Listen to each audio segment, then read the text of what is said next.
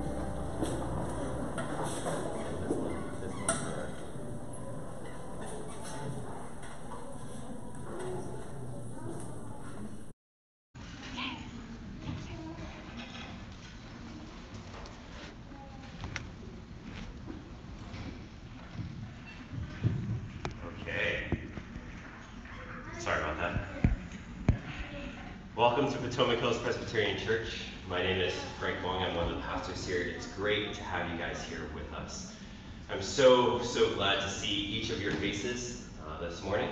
It's a wonder to, to worship in person, as well as uh, still a wonder to worship online.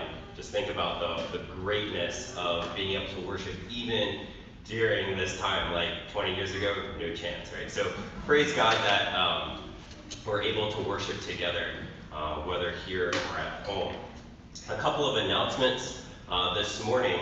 Uh, community groups are starting up, uh, I believe, this week. So please do register on Realm uh, for your community group.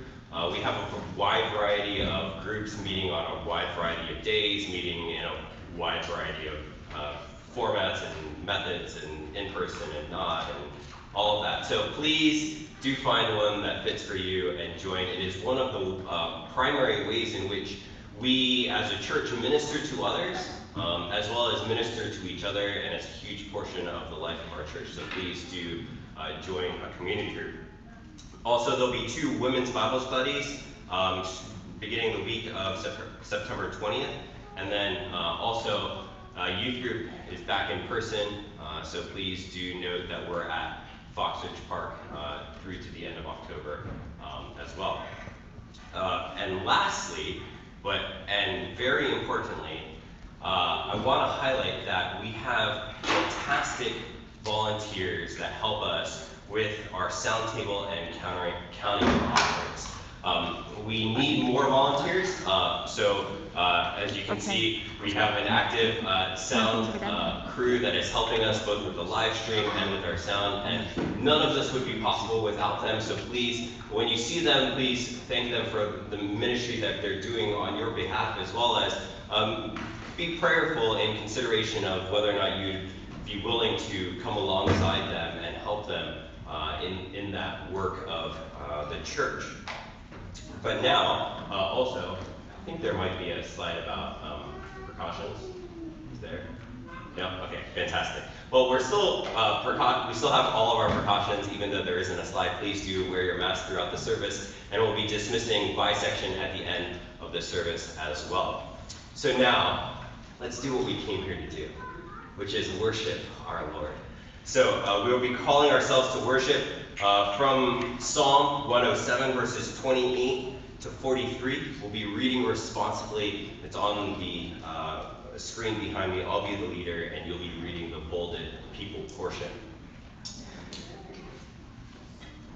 Oh, they're all bolded. Okay, we'll just read people. Sorry, they're all bolded.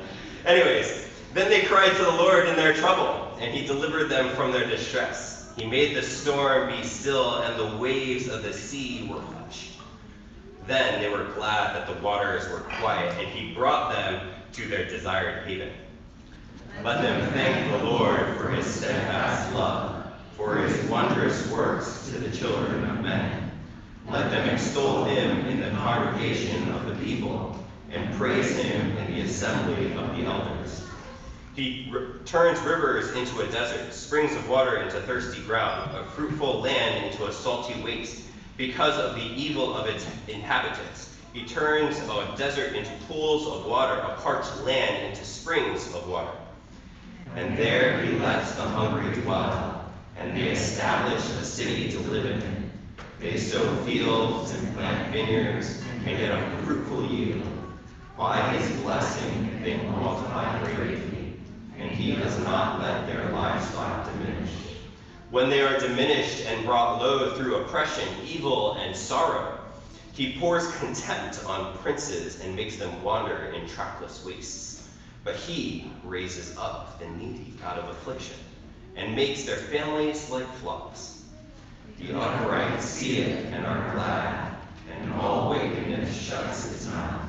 Whoever is wise, let him attend to these things. Let them consider the steadfast love of the Lord. Let us pray.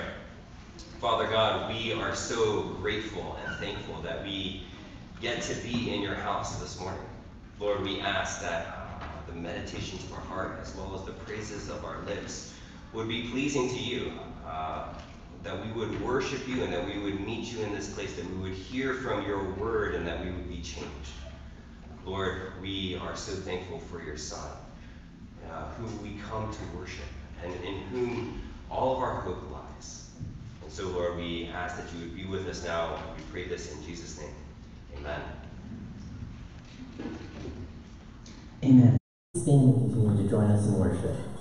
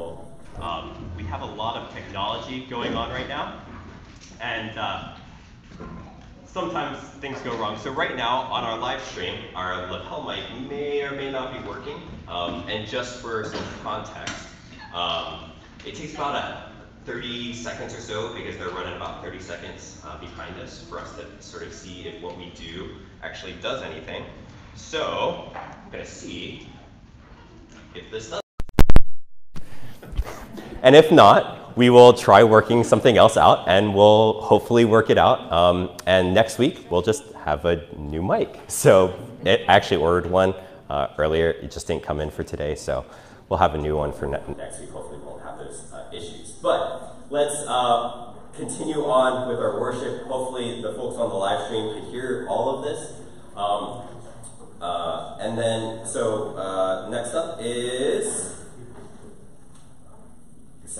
Baptism.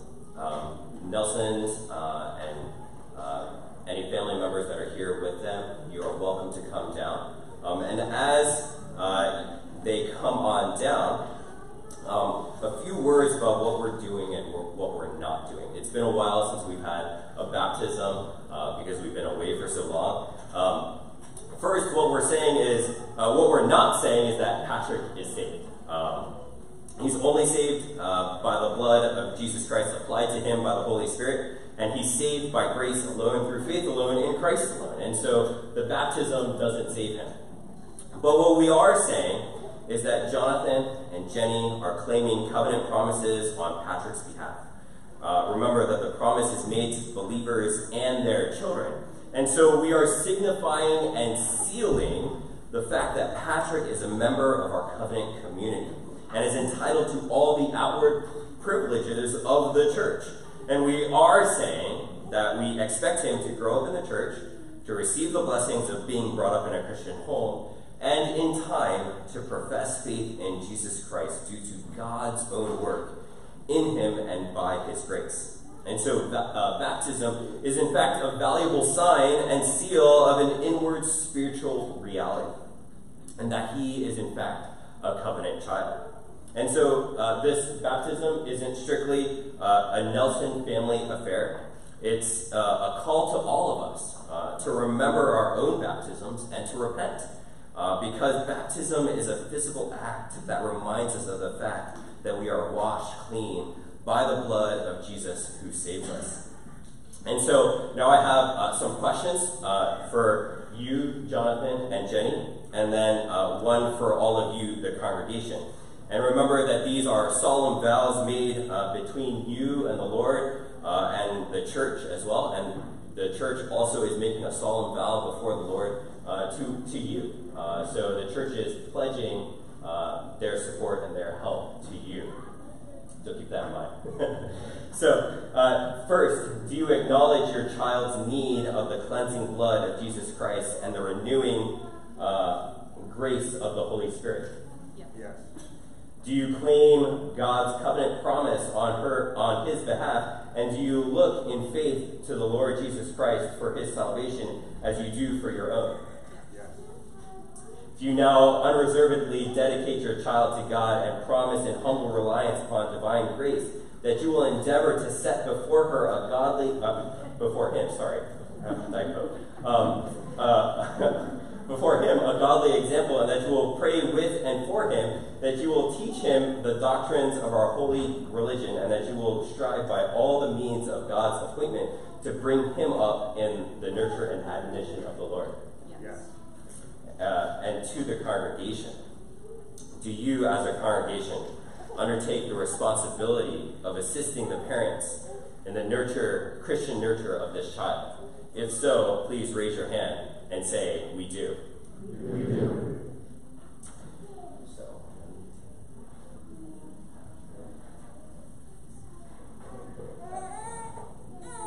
oh, hi, look, Patrick. Yeah, I know. I'm sorry. I'll get you back to your parents quick. Okay. I, a minister and minister of the Lord, do now baptize you, Patrick Valerian Nelson, in the name of the Father and of the Son and of the Holy Spirit. Let us pray. Father, we love Patrick. Lord, we ask that this baptism would be a sign to Patrick and that to all that he is set apart. Lord, we ask that you would grow Patrick in the faith and that he would love you more each day, that you would open his eyes more and more to his sin and to your grace. Lord, we pray that Patrick would be a great example for the faith, so, someone that people could point to and say, that man reminds us of Jesus. We ask that you would protect him, guide him, and save him. We thank you for bringing Patrick to us. Thank you for blessing the blessing that he is and will be to Jonathan and Jen and to all of us. Amen. And I've asked one of our ruling elders, Frank Pugh, to come and pray for the family.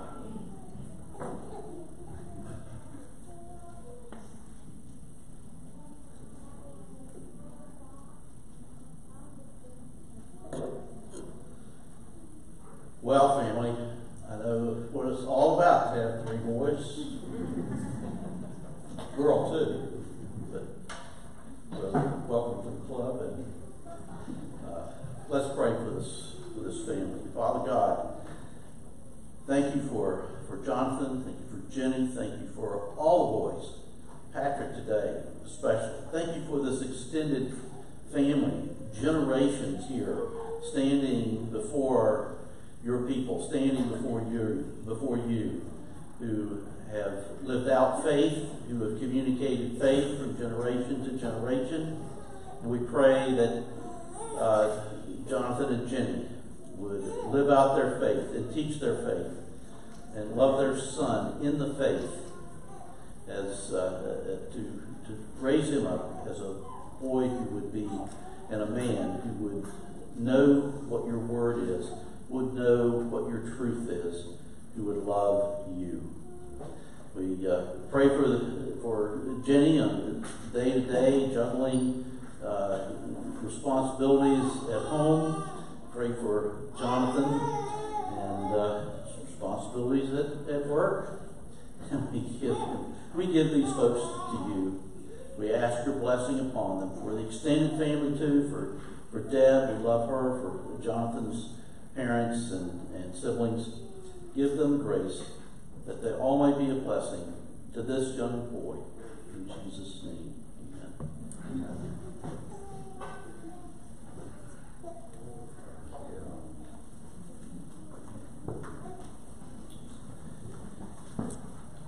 What a joy it is to have Patrick Valerian in our midst and among our number.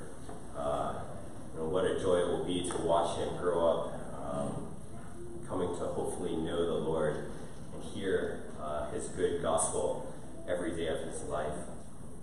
Uh, now we are coming to a time of uh, prayer, and uh, there'll be a prayer uh, on the screen behind me. As we've done uh, for a, a, number of months now, we'll be, we're taking our prayer from the book Prayers of the People written by uh, the congregants of Redeemer Presbyterian Church in New York City. Uh, so we'll be praying uh, together responsively. I'll be praying, and then you'll be praying, Lord, hear our prayer. And then I'll be praying um, uh, uh, a pastoral prayer, um, and then you guys will respond in unison at the end. So please pray with me, first starting with Psalm 22, verses 3 through 5 on the praises of Israel. and you our father trusted. They trusted, and you delivered them. To you they cried and were rescued. In you they trusted and were not put to shame. Sovereign God, we pray on behalf of your church throughout the world, for this congregation and for our sister PCA churches in Potomac Presbytery. Fill their pastors with your Holy Spirit and bless their worship services in person and online. Of Cornerstone PCA in California, Maryland, Dr. Walt Nilsson and Reverend um, Ryan Johnson and Reverend Day Kim. Lord, we pray for Harvest Fellowship PCA in Lusby, Maryland, and their new pastor, Reverend Barry Knoll. And Centerpoint PCA of Smyrna, Delaware, pastored by our good friend, Reverend Dave Doris. Lord, Lord, hear our prayer. Dear Lord, Heavenly Father, Almighty God, you are our strength and our salvation.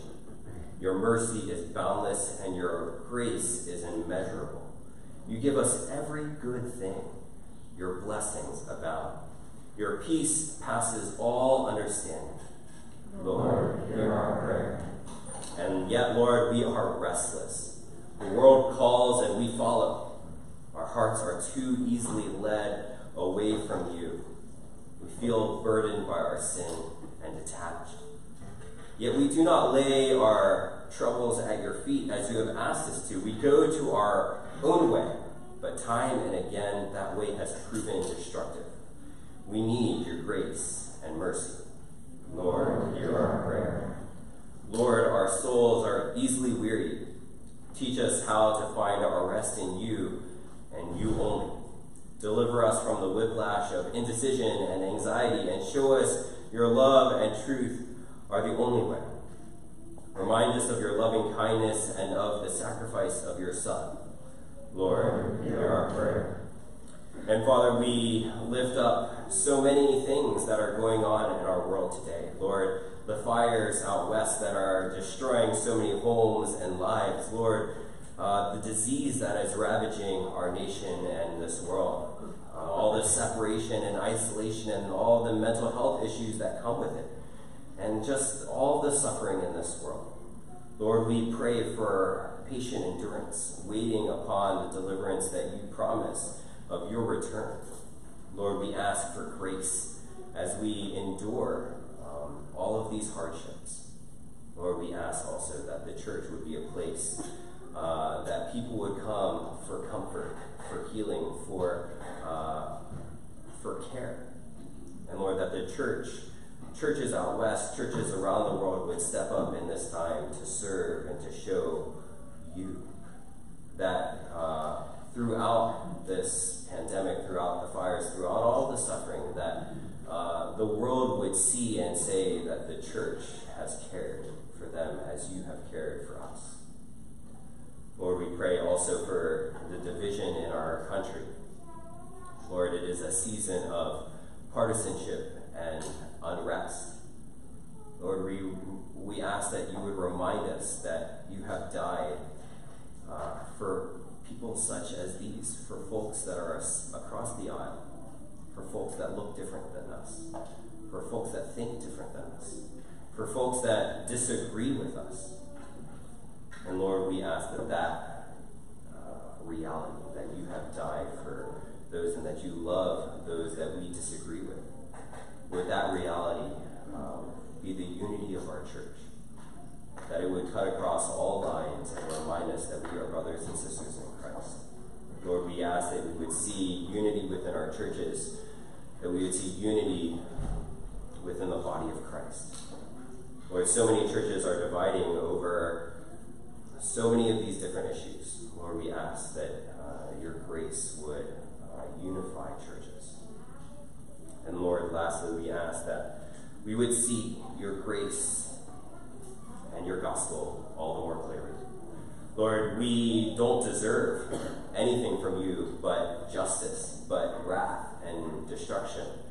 Um, that you have us dead to rights, for Lord, we are sinners and that we ought not to have any mercy come to us. But Lord, yet you give us mercy. And Lord, we ask that you would uh, open our eyes to the wonder of that grace, the wonder of the good news of your Son, Jesus Christ. And so, Lord, uh, we will pray together these words, O, o God, all of these spoken requests and all of our unspoken requests we present to you in the caring name of Jesus Christ, your Son, our Savior. Amen. And now we come to a time of confession of sin and assurance of pardon. And uh, we will have a time of private, quiet confession, and then we will pray together the confession of sin that is going to be on the screen uh, behind me. And then we will hear uh, the assurance of pardon from uh, God's word. So let us take a time to privately confess our sins.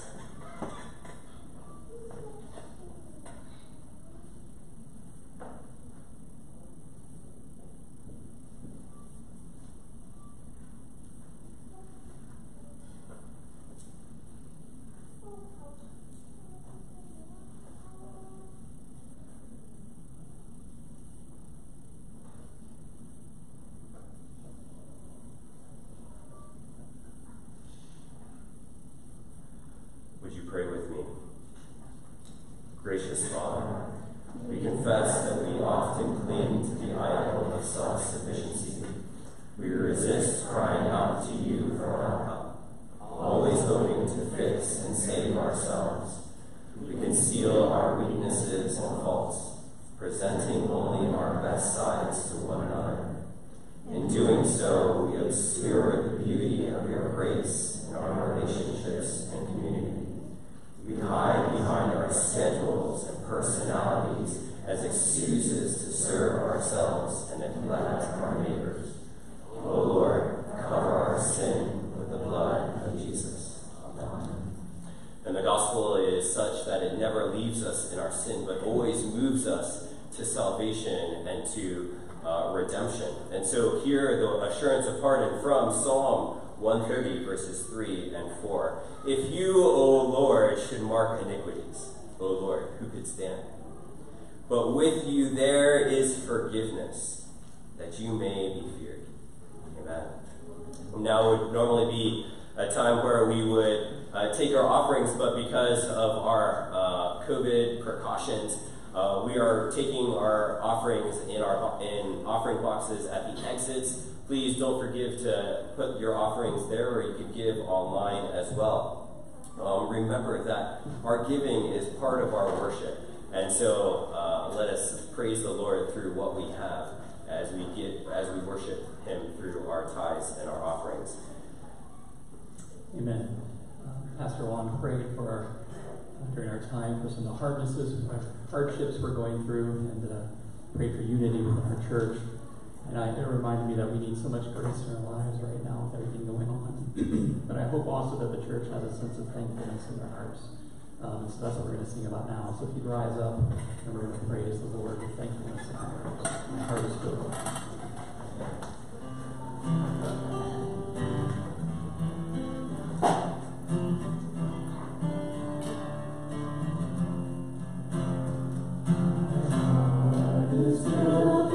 Who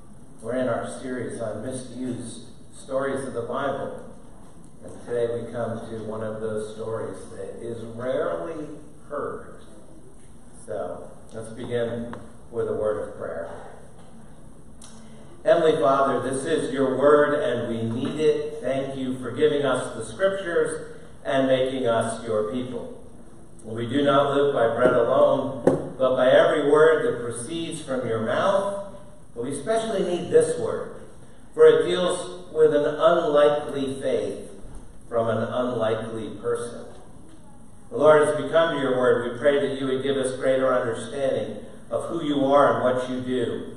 Thank you for bringing us to this hard story, this difficult story, this sensitive story, so that we might learn more about you and have our faith renewed and strengthened as a result.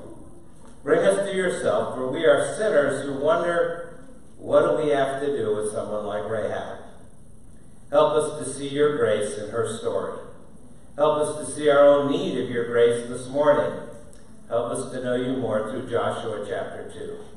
And so we pray, have mercy on us this morning, and by the power of your Holy Spirit, help us see Jesus.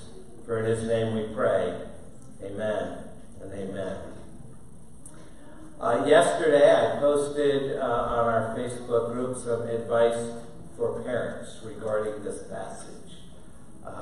So if you are the parents of younger children, you may want to look that up. But um, it was interesting as they came to this text, um, I realized Christians love to name their children after biblical characters, especially those of outstanding spiritual strength, beauty, and faithfulness. That's one reason uh, why our children are named David, Rebecca, Sarah, Daniel, and Samuel. Well, clearly, uh, we were working our way through the Old Testament. I'll let you think about how many people are in the Old Testament. But truth be told, you can go to any church And you'll find lots of Peter's, Paul's, Matthew's, Mark's, John's, etc. Among the ladies, there'll be Sarah's, Rachel's, Mary's, Ruth's, Leah's, Lydia's, and so forth. But there's one woman's name you generally won't find, which is strange because she's the only woman in the Bible who is named in the Messiah's genealogy, Matthew 1 5, and is praised for her faith, Hebrews 11:31, and is praised for her works, James 2:25. She also has the most incredible conversion story, being saved from a totally pagan community and a completely immoral life. And she performed some of the bravest actions in the Bible. And she raised one of the godliest men in Israel's history, a man named Boaz. So, what's her name? Rahab. Possibly the most commended woman in the Bible. But few people, if any, want to name a daughter after her. How come? Well, the name is fine. But there's an issue with the occupation usually attached to the name. If you go through the Bible, there's certain occupations we associate with certain biblical characters. To say a particular name immediately brings a certain occupation to mind. David was a shepherd.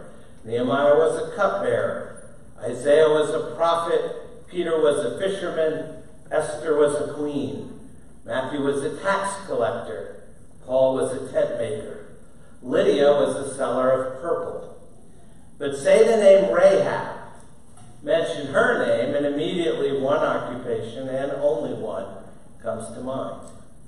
Rahab was a prostitute. She traded herself for money in what has sometimes been called the world's oldest profession. Whether it is or not, prostitution's been with us for thousands of years. There's no city of any size anywhere in the world where there aren't women and now some men who will sell themselves for money. And the Bible makes no bones about Rahab's occupation and makes no attempt to cover it up. The first time we meet her in Joshua, Joshua 2, verse 1, she's called a prostitute whose name was Rahab.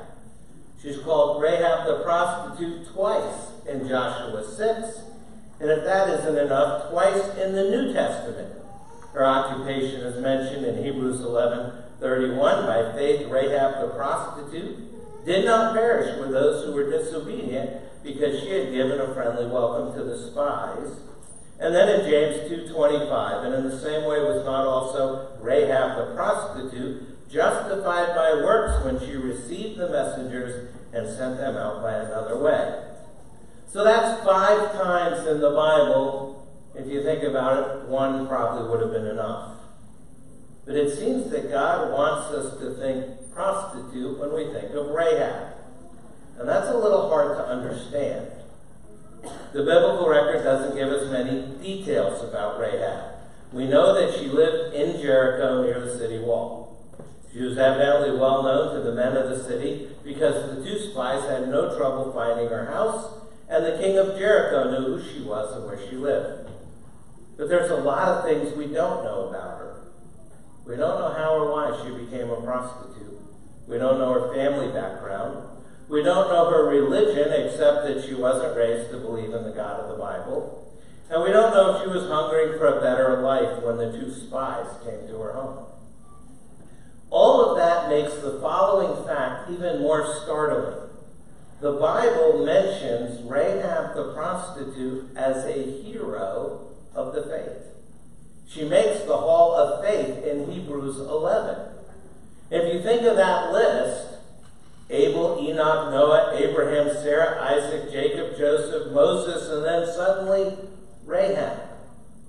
Go to the end of the next verse, you'll find David, Samuel, and the prophets. That means Rahab the prostitute's in some pretty good company. She's right up there with the man who built the ark, Noah, the father of faith, Abraham, the man who led God's people out of Egypt, Moses, the greatest king of Israel, David. She's up there with Isaiah, Jeremiah, Daniel, and the rest of the Old Testament prophets. If Israel had a Mount Rushmore, she'd be on it. So, what does all this tell us? Well, first of all, it tells us faith can be messy at times. Real faith is rarely as neat and clean as we make it out to be on Sunday morning. Real faith is always mixed with very human imperfections. And if you doubt that, well, look in the mirror. Some days you have faith, and some days you try to have faith. And some days you just muddle through as best you can. How close to perfection are you? And that's the point. Although Rahab is far from perfect, her name shows up in an honorable way in the Bible, which also tells us that messy faith is better than no faith. So let's start there as we think about Rahab. So, as I said, this is the second sermon in this new series on misused stories of the Bible. So, what gets misused here? Well, there's two things mostly. First, this is an easy story to turn into a morality tale. An immoral woman gets saved and now lives a moral life. Go and do likewise. And Rahab merely becomes a good example. Second, we focus on the wrong things. Why did she lie? Is lying ever justified? And what about the scarlet cord? Doesn't it have to represent something? Christian writing on the scarlet thread of redemption goes all the way back to Clement of Rome, who Frank mentioned in our Sunday school class this morning. But as I wrote to you earlier this week, we're told in verse 18 that it was a scarlet cord, and it's easy to make the jump from a red cord to the red blood of Jesus.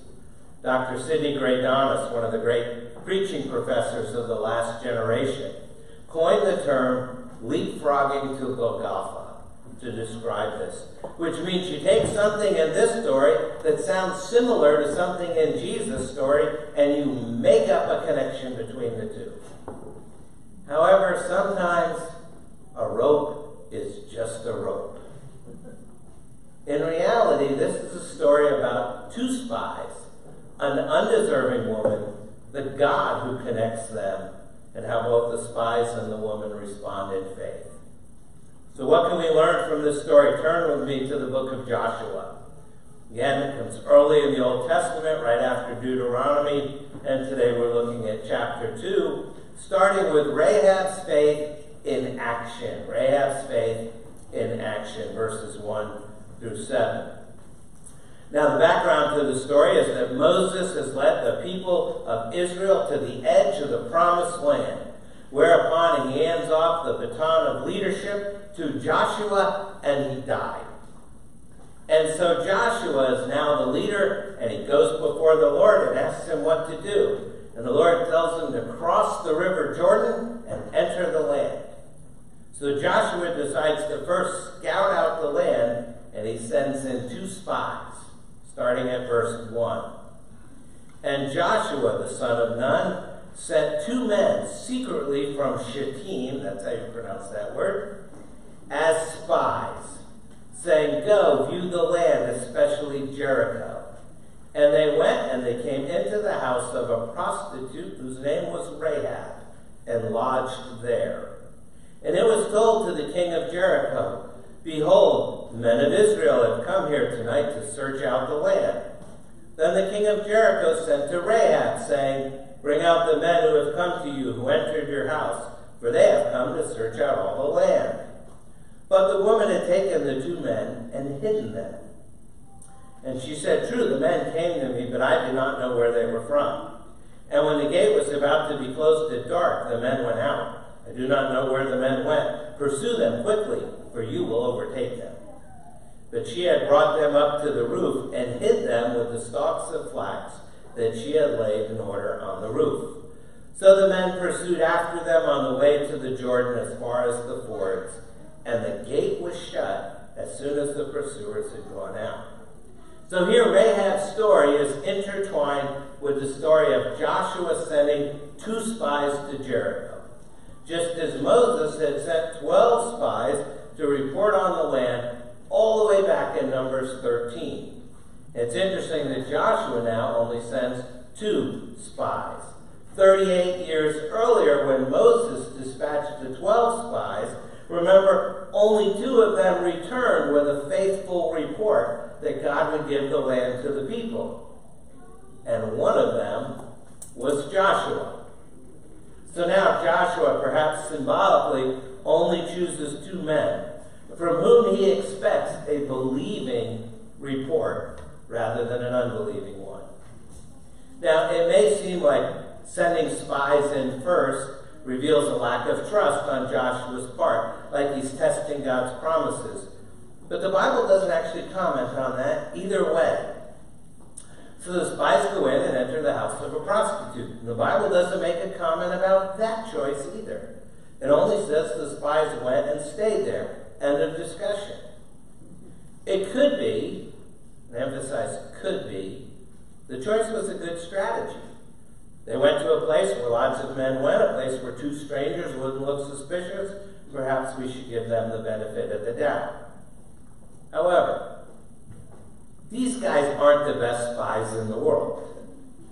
I mean, right after we learn that they stay at Rahab's house, we read in verse 2 And I was told to the king of Jericho, Behold, men of Israel have come here tonight to search out the land.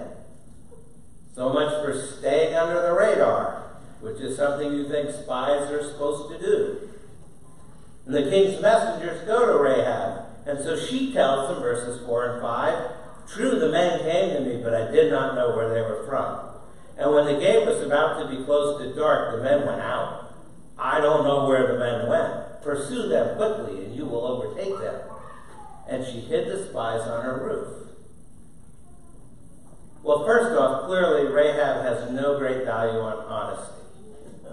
Her denial of knowing about the spies and deliberately misleading the pursuers seem both fluent without any issues of conscience. She is, after all, a pagan. Not surprisingly, these verses have raised a considerable ethical debate about when is it right to lie. Many have compared these lies to the military practice of deception in wartime, where you try to make the enemy think you're doing this when you're really going to do that. Or about the righteous Gentiles who lied about hiding Jews from the Nazis during World War II. However, in this text, her lies are neither condemned nor are they commended. The story doesn't teach that lying is justifiable or that the end justifies the means. Rather, Rahab seems to have been trapped in a moral dilemma in which either option would involve sin. Either she disclosed the spies and almost certainly brought about their execution, or she denied uh, that she knew where they were, which is completely untrue. A lie, technically, is a distortion or denial of the truth with the intention to deceive, and that's clearly what Rahab did. It seems to have come naturally, since just like us, she is a fallen human being living in the fallen world. Something we need to remember before we get too eager to point the finger. She has to choose the lesser of two evils, and as far as she was concerned, that meant lying to save the spies' lives. It may have been motivated by a growing spiritual awareness, as the next few verses will show, but it doesn't excuse her sin. All false witness calls out the judgment of God, who is the truth. So we can't say that God saved her because she saved the spies.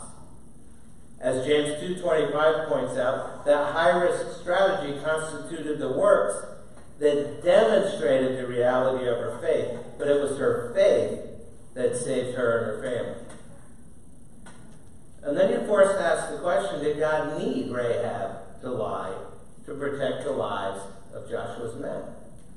Had she told the truth, God could have well worked in other ways to deliver the spies. As the rest of the Bible frequently illustrates. God has the total ability to confuse and redirect those who are trying to interfere with his purposes.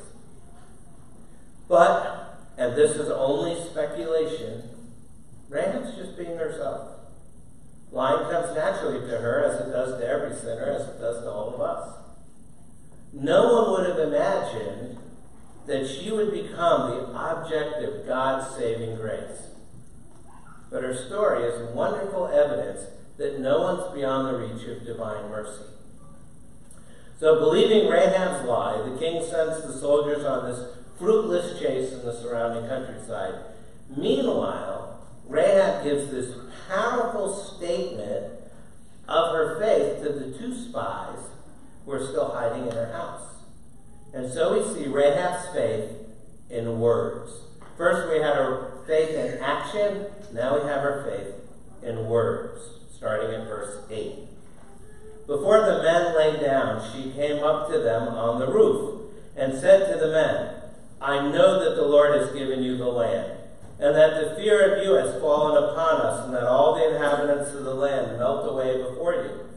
For we have heard how the Lord dried up the water of the Red Sea before you when you came out of Egypt, and what you did to the two kings of the Amorites who were beyond the Jordan, to Sihon and Og, whom you devoted to destruction. And as soon as we heard it, our hearts melted, and there was no spirit left in any man because of you. For the Lord your God, He is God in the heavens above and on the earth beneath. Now then, please swear to me by the Lord that as I have dealt kindly with you, you also will deal kindly with my father's house, and give me a sure sign that you will save alive my father and mother, my brothers and sisters, and all who belong to them, and deliver our lives from death. And the men said to her, Our life for yours, even to death. If you do not tell this business of ours, then when the Lord gives us the land, we will deal kindly and faithfully with you. So now we've come to the heart of the story and the real main point of the passage. Now, when I teach preaching at Reformed Theological Seminary, I make my students repeat sort of this silly mantra that Frank probably remembers. We do an exercise, find the main point of the passage uh, every class, and then we say all together, the meaning of the passage is the message of the sermon. And we say it every week, and they find it really annoying. So now I'm going to really annoy you. So let's say it together. The meaning of the passage is the message of the sermon. Okay, that's a cardinal truth for preaching. So, for a proper understanding of this Rahab story, we have to pay careful attention to how it's put together. And I've shared this before, but a common literary technique in the Hebrew language is called a chiasm. And unlike Greek and English, this means that the main point of the text often comes in the middle rather than at the end. And that's true for Joshua 2. So take a look at, with me at the following slide. There we go. So this is the structure of Joshua 2. And you can see, and that's supposed to be set apart, but this is sending by Joshua and return to Joshua. Those are the A's. And then arrival, protection of the spies, and escape, concern, protection of Rahab. And in the middle is a profession of faith. And so, with this structure in front of us, let's focus on the major teaching of this chapter. And this structure helps us to see that, first of all, the story underscores the profession of God's sovereignty. You can think of this structure as a sandwich. Okay? So you have the A sections, that's the bread. And then the B sections, that's the lettuce and tomato. And then the C section here in the middle represents the double meat. And obviously, the meat is the most important and the most expensive part of the sandwich. The lettuce and tomato is extra, and the bread is there just to keep the miracle whip from getting all over your hands. So, in this way, the writer seems to tell us that verses 8 through 14 is the most important part of the story. Well, what does that mean just because that's in the middle that the writer thinks is more crucial? Can we find other clues? Yes, we can. Note how the writer creates suspense at the end of verse 7. It says, And the gate was shut as soon as the pursuers had gone out. And so you get this sort of mild anxiety attack. How are the spies going to get out if the gates have been shut? And the writer doesn't answer the question or bring any relief until verse 15. And in between verses 8 through 14, in the very center of the story, he places Rahab's profession of faith.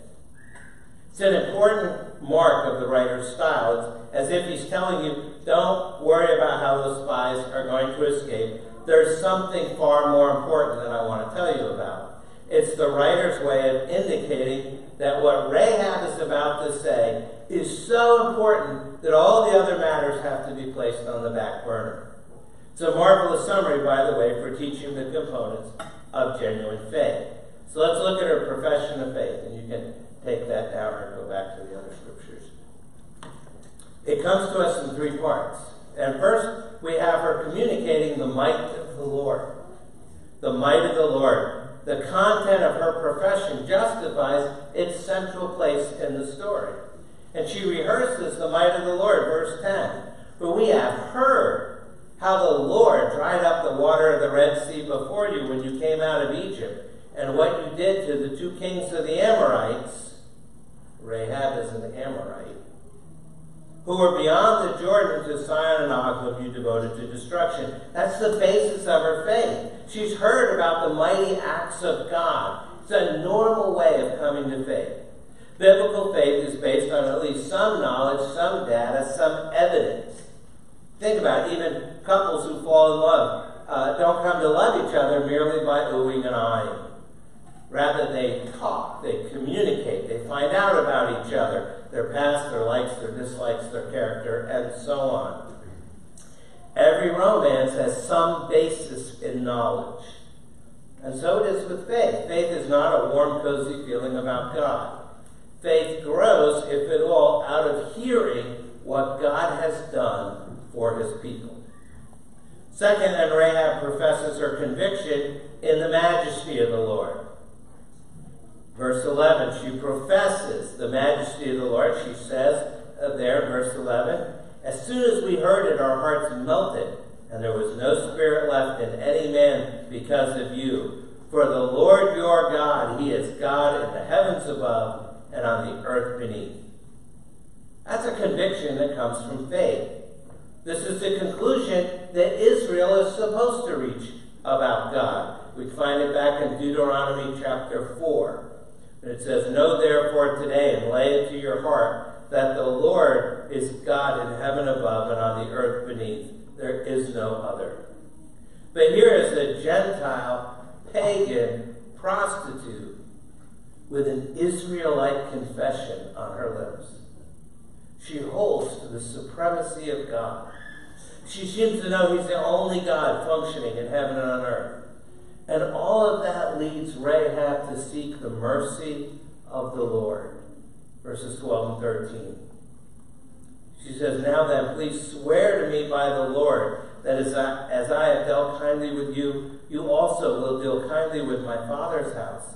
And give me a sure sign that you will save alive my father and mother, my brothers and sisters, and all who belong to them, and deliver our lives from death.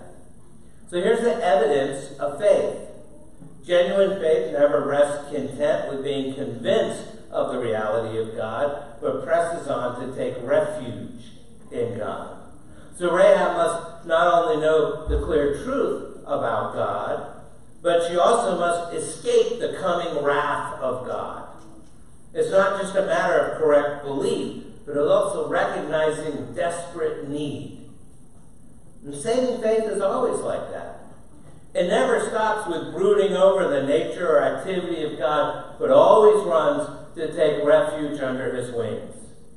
And amazingly, Rahab not only trembles before the terror of the Lord, but also senses there might be mercy in this God. And what but the touch of the Lord's hand could have created such faith in the heart of this Gentile pagan prostitute? It's a story of great mercy. I mean, Rahab has nothing going for her, humanly speaking. But in the divine view of things, God has been working in her heart, leading her to true faith, and now He sends her messengers. Technically, they're sent as spies. We have no record of them doing any spying. They come and confirm her faith and physically save her. It's interesting. The first character in this great book of Joshua, other than Joshua himself, is this woman, and the first real story is her story.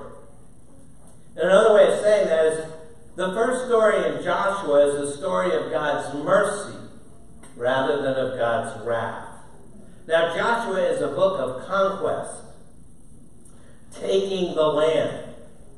And the premise for the particularly destructive nature of this conquest is the sin of the Amorites, who, by the way, live in Jericho. And that sin had reached its full measure. That is, the people are ripe for judgment. And yet, even in this book of harsh judgment, the very first story is about the salvation of a Gentile pagan prostitute. The great apologist for the Christian faith, Dr. Francis Schaeffer, whether it is fitting that God should save such a person. And he answers quite uh, uh correctly that it is most fitting. Because when it comes to standing before the cross, Rahab's no worse than we are, and yet God saves her. Because it's not the righteous, but sinners whom God redeems. Now, at the beginning, I told you this is a story about two spies, an undeserving woman, and the God who connects them. And how both the spies and the woman respond in faith. And they respond in faith because they have faith in God's promise. Starting in verse 15 faith in God's promise. Then she let them down by a rope through the window, for her house was built into the city wall, so that she lived in the wall. And she said to them, Go into the hills, or the pursuers will encounter you, and hide there three days until the pursuers have returned. Remember, she had told them that they went to the Jordan. They went to the river, not the mountains. So she sent the pursuers in a different direction than she's sending the spies.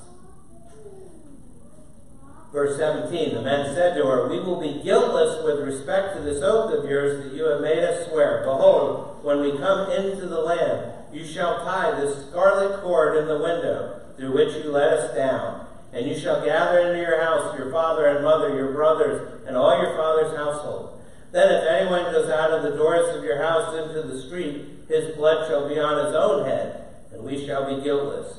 But if a hand is laid on anyone who is with you in the house, his blood shall be on our heads.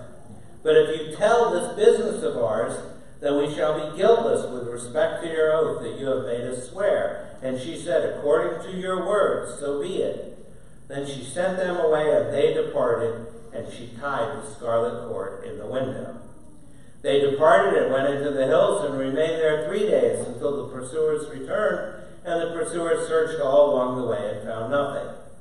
Then the two men returned. They came down from the hills and passed over and came to Joshua the son of Nun, and they told him all that had happened to them. And they said to Joshua, Truly, the Lord has given all the land into our hands, and also all the inhabitants of the land melt away because of us. So, with the spies now away from Jericho, the rest of the story can be told quickly. As Rahab is directed, the spies go to the hill country for three days, waiting for the pursuers to return from the river valley to Jericho. And this hill country is an area with lots of caves, suitable as hiding places, and the pursuers don't find them. Then finally, the, the, once they come back, the spies head back down to the Jordan Valley, cross the river, and come to Joshua, where they told them all that had happened to them. The language is probably deliberate. It's not what they've done, but what has happened to them. So when they report the certainty of the Lord's promise being fulfilled to give them the land, it's not because of their successful espionage or even their careful gathering of information. It's because God's at work in someone completely unexpected, and through her has confirmed his promise to them. Indeed, their report is derived directly from Rahab's profession. The Lord is known in the Bible as a God who promises, but promises are only meaningful when they're fulfilled or when evidence is given they're being fulfilled. It's important to note that Rahab and her family were saved by faith in the God of Israel and not by faith in the rope hanging out the window. The fact that she hung the rope from the window is proof that she had faith. Just as the blood of the slain lamb put on the doorposts in Egypt proved that the Hebrew people believed God's word. Faith in the living God means salvation. And Rahab had faith in the Lord and in the covenant promises he made to his servants, and she proved her faith by hanging the scarlet rope from the window. And when the Jews captured Jericho, they used the rope to find Rahab and her family and rescued them all from judgment. And you can find that in Joshua 6. Now, God clearly delights in this story in providing such evidence of faith in the life of Rahab. Perhaps we'll discover evidence of a new life in Christ, an encouragement to faithfulness as we see the ways uh, in which God is fulfilling his promises to us in Christ. And sometimes he fulfills those promises in people and places where we least expect it, including those who, in his purposes, we may never consider or would otherwise exclude. Now, one of the tenderest, if not the most tender story in the New Testament is that of Jesus' encounter with a woman taken in the act of adultery. It's found in the Gospel of John, chapter 8.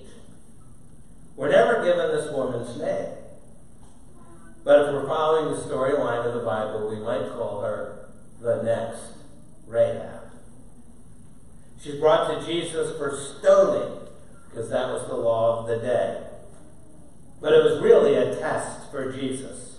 The accusing men have brought the woman put Jesus in a no win situation, which is their real purpose. They don't really care what happens to this woman. If he chose to show mercy on the woman and let her go, he'd be disobeying the Jewish law. If he condemned her, he'd be going against everything that he had taught about forgiveness and compassion. And so the accusers think they have him. And they make their charge, and they're not prepared for his response. And I'm sure they were speechless and mobilized by Jesus' offer, John 8, verse 7. As they continued to ask him, he stood up and said to them, Let him who is without sin among you be the first to throw a stone at her. And then Jesus does this very strange thing. Without saying another word, he bends over and starts writing in the sand. We're never told what he wrote. We wonder was he allowing them some relief in order they might examine their own consciences? Did he write something that probed more deeply, maybe burned more searingly upon their calloused hearts? One commentator suggests maybe he wrote the names of their girlfriends. We have no idea what he wrote. We're not told. We can only wonder and use our imagination. But one suggestion that I liked one pastor suggested Jesus might have written a question in the sand, a simple question. And he thought that the question might have been, How would you feel if this was your sister? That's a powerful question, isn't it? What difference would it make if the accused was a sister? Jesus saw her as a sister, and you know what he did? Whatever he wrote in the sand, and again, we can only guess at that. But when he rose and looked around, there's no one left to condemn the woman. And Jesus announces his forgiveness and calls her to a new life. And that's Jesus. Merciful, tender, seeking the best and calling it forth from a person coming seeking to save the lost. That's who Jesus was and is and always will be. And it's keeping with everything the Son of God came to earth to be and to do. And the magnificence of the gospel is that we're all wretched sinners and are saved by God's amazing grace. In sending Christ, He sent a rescue party to redeem you from sin and judgment. And He's not ashamed to be called your God. You, because of the great love with which He loves you, are a trophy of His glorious grace. God has been working out His purposes in and through His chosen people throughout history. And He chooses unlikely heroes, miserable failures, and those lost in the depths of their sin. God called the nation of hard hearted slaves out of Egypt and winnowed out the unbelievers through 40 years of wandering in the wilderness. And in Joshua 2, they stand at the brink of entering the promised land. But first, in his great mercy, he will save Rahab the prostitute, a God fearing woman. And he was not ashamed to be called her God. He wipes away her shame with his amazing grace. How sweet the sound that saved a wretch like me. And perhaps someday we'll stand with her in that heavenly city. Maybe we'll say these words Through many dangers, toils, and snares, I have already come. His grace has brought me safe thus far, and grace will lead me home. And it's time to thank Him for that grace. You need to pray. Take a moment to do that, and then I'll close.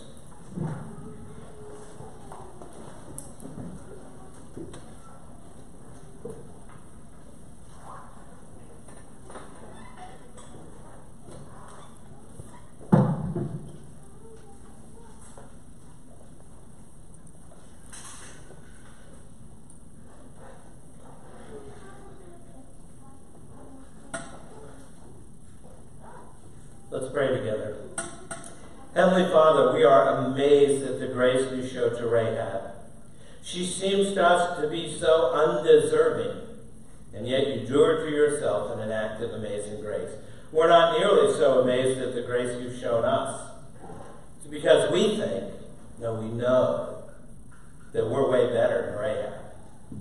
But your word makes clear that's not the case. We're fully capable of falling into sin just as much as she. And yet here you are again showing grace to the undeserving, to us. Lord, thank you that no one is beyond your grace. Thank you that we're not beyond your grace.